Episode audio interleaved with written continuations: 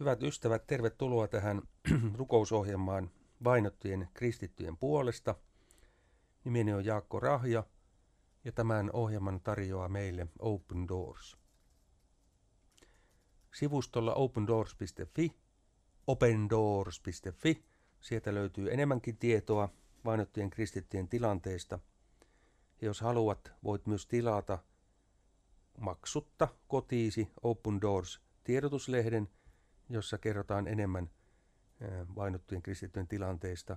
Ja sitten siinä lehden välissä on myöskin mainio rukouskalenteri, aina kullekin päivälle oma rukousaiheensa. Ja vielä yksi asia. Jos haluat, niin voit toimiston kautta, Open Doorsin toimiston kautta pyytää kristillisen yhteisösi seurakunnan johonkin tilaisuuteen Open Doorsin puhuja lähettilään paikalle kertomaan – vainottujen kristittyjen tilanteesta. Me mielellämme tulemme ja, ja kerromme asioista lisää kuvien kanssa. Tänään olemme tuolla Algeriassa ja Syyriassa rukousaiheittemme kanssa, mutta ennen kuin menemme yhteenkään rukousaiheemme aiheeseen, niin me hiljennymme Jumalan sanan ääreen. Rohkaisuksi luen Juudan kirjan luvusta yksi – sanat, jotka kuuluvat näin. Rakkaat ystävät, rakentakaa te edelleen elämäänne pyhimmän uskonne perustalle, pyhässä hengessä rukoillen. Pysykää Jumalan rakkaudessa ja odottakaa, että Herramme Jeesus Kristus armossaan johtaa meidät iankaikkiseen elämään. Ensimmäinen maa, jossa viivähdämme hetken, on Algeria. Ei hirveän tuttu maa meille varmaankaan. Se on yksi maailman suurimpia, pinta-alaltaan suurimpia maita. Taitaa olla kymmenenneksi suurin. Jos oikein elon laskuopin mukaan olen laskenut, niin se on ehkä noin seitsemän kertaa suurempi pinta-alaltaan kuin Suomi. Ja kun Suomikin on aika iso, niin kyllä tämä Algeria sitten on jo melko melko laaja. Islamistinen valtio, siellä on 44 miljoonaa asukasta, josta kristittyjä sellainen 100-150 miljoonaa. Ja kun se on islamistinen valtio, jossa, jossa myöskin on tämmöinen ääri-islamistinen painostus tai painotus, niin vaino, kristittyjen vaino, kokema vaimo on, vaino on erittäin vakavaa. Ja, ja Tilanne on sellainen, että kristittyjen yllä on uhka, että maan Jumalan pilkka lakia tulkitaan sillä tavalla, että jopa kristittyjen keskinäiset keskustelut käsitetään Jumalan pilkaksi. Mitä laki kieltää muslimin uskon järkyttämisen. Ja kyllähän se varmaan saattaa järkyttyä, kun kaksi kristittyä keskustelee uskon tiestä ja elämän matkasta. No niin, tämmöinen uhka on, että lakia tulkitaan näin äärimmilleen vietynä. Ja, ja myöskin hallitus jatkaa edelleen kirkkojen painostamista. Useita kirkkoja on viime vuosina suljettu. Ja nyt me hiljennymme rukoukseen Algerian asian äärellä. Herra, anna viisautta ja voimia Algeriassa olevien seurakuntien johtajille ja, ja myöskin kaikille yksittäisille kristityille. Anna heille kestävyyttä ja rohkeutta ja voimaa pysyä uskossa ja ohjaa heitä yhteyteen, keskinäiseen yhteyteen toistensa kanssa, joko aina samalla asuinalueella tai sitten vaikkapa niin kuin nykyään on mahdollista verkon välityksellä.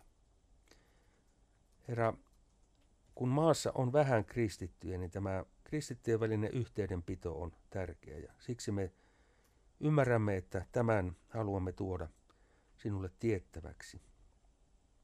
Älä ole kuuro kuulemaan näitä meidän pyyntöjämme, vaan, vaan me rukoilemme uskossa turvaten lupauksesi sanaan, että sinä kuulet ja sinun käsivartesi ei ole lyhyt auttamaan. Myöskään Algeriassa olevia kristittyjä. Jeesuksen nimeen, aamen. Sitten menemme parin rukousaiheen tiimoilta Syyriaan joka tässä Open Doorsin World Watch-listalla on siellä 16, siis varsin korkealla. Syyriassa kristittyjen määrä on enää alle 700 000. Siellä on hyvin paljon kristittyjä muuttanut pois puolitoista miljoonaa muun muassa tämän 11 vuotta kestäneen sodan jalkojen alta, mutta myöskin sen takia, että siellä kristittyjen elämän mahdollisuudet on puristettu kyllä niin ahtaalle.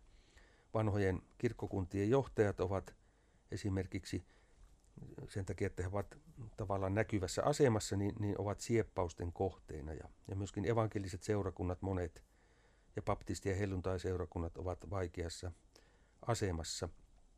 Erityisesti, erityisen vaikea tilanne on tällaisten radikaalien islamistiryhmien hallinnoimilla, kontrolloimilla alueilla.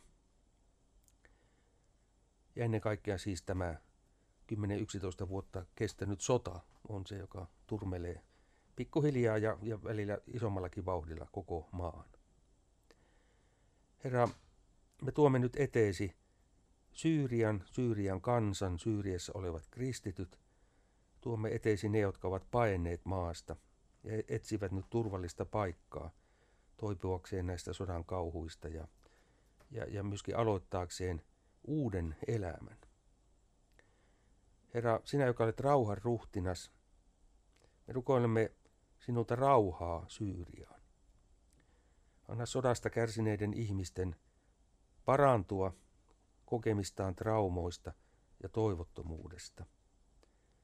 Anna Jeesuksen valon vihdoin läpäistä pimeys, sillä onhan niin, että Jeesus on se valo, jota pimeys ei voinut voittaa. Tällaisien asioiden me tuomme, Herra, sinulle tiettäväksi. Aamen. Jeremian kirja lohduttaa sanoilla, minä käännän teidän kohtalonne ja kokoan teidät kaikkien kansojen seasta, kaikkialta, minne olen teidät karkottanut. Minä tuon teidät takaisin siihen paikkaan, mistä minä vein teidät pakkosiirtolaisuuteen. Niin, meidän me olemme, emme, mene, vaan olemme vielä ajatuksissamme Syyriassa. Ja, ja olemme saaneet tällaisen viestin Anvarilta, joka on 26-vuotias nuori mies, syyrialainen kristitty, muslimitaustainen, mutta nykyään kristitty.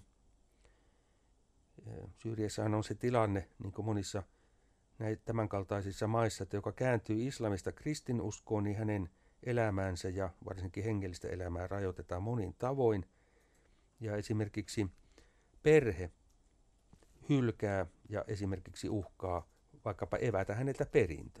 Ja nyt tätä Anvaria masentaa yleisesti ottaen maan vaikea ta- taloustilanne ja työnsaatimahdollisuudet, mutta myös tunne siitä, että häntä ei täysin hyväksytä hänen omassa seurakunnassa hänen muslimitaustaisuuden takia. Sehän nimittäin e- synnyttää semmoista epäily, epävarmuutta ja epäilyä kääntymisen niin todellisuudesta ja, ja monet muslimitaustaiset joutuvat kokemaan tätä. Herra, johdata tämä Anvar, nuori mies, kohtaamaan sellaisia kristittyjä, jotka hyväksyvät hänet varauksetta ja saavat myöskin hänet tuntemaan sen. Me rukoilemme, että parannat tämä Anvar masennuksesta, mielen alakulosta, joka häntä vaimaa hänen kokemustensa takia. Herra, me rukoilemme viisautta ja ymmärrystä kaikille kristillisille seurakunnille tuossa maassa. Jeesuksen nimeen, aamen. Kun Samir ja Mounir nimiset henkilöt lähtivät nyt viime huhtikuussa 20. päivä tarkastamaan maitaan Syyrian Karabassa, heidät murhattiin raasti ilman mitään näkyvää syytä. Ilmeisesti taustalla oli tämmöinen sitaateissa karkotuspolitiikka, jota sikäläiset peduinit ja ääriainekset harjoittavat, jotta saisivat kristityt pelkäämään henkensä puolesta – ja sitten jättämään omaisuutensa ja muuttamaan maasta. Rukoilemme. Herra, lohduta tämän Samirin ja Mourin, Mounirin perheitä, jotka joutui, tulivat surmatuiksi. Suojele kristittyjä maan eteläosissa, niillä alueilla, missä ei, ei hallinnolla, hallinto oikein toimi eikä siellä niissä lakeja noudateta, vaan tällä tavalla väkivalloin ajetaan kristittyjä pois alueilta. Herra, älä hylkää näitä sisariamme ja veljiämme siellä, vaan ole heidän tukenaan ja turvanaan. Kuule meitä, laupias Jumala, poikasi Jeesuksen nimeen. Aamen.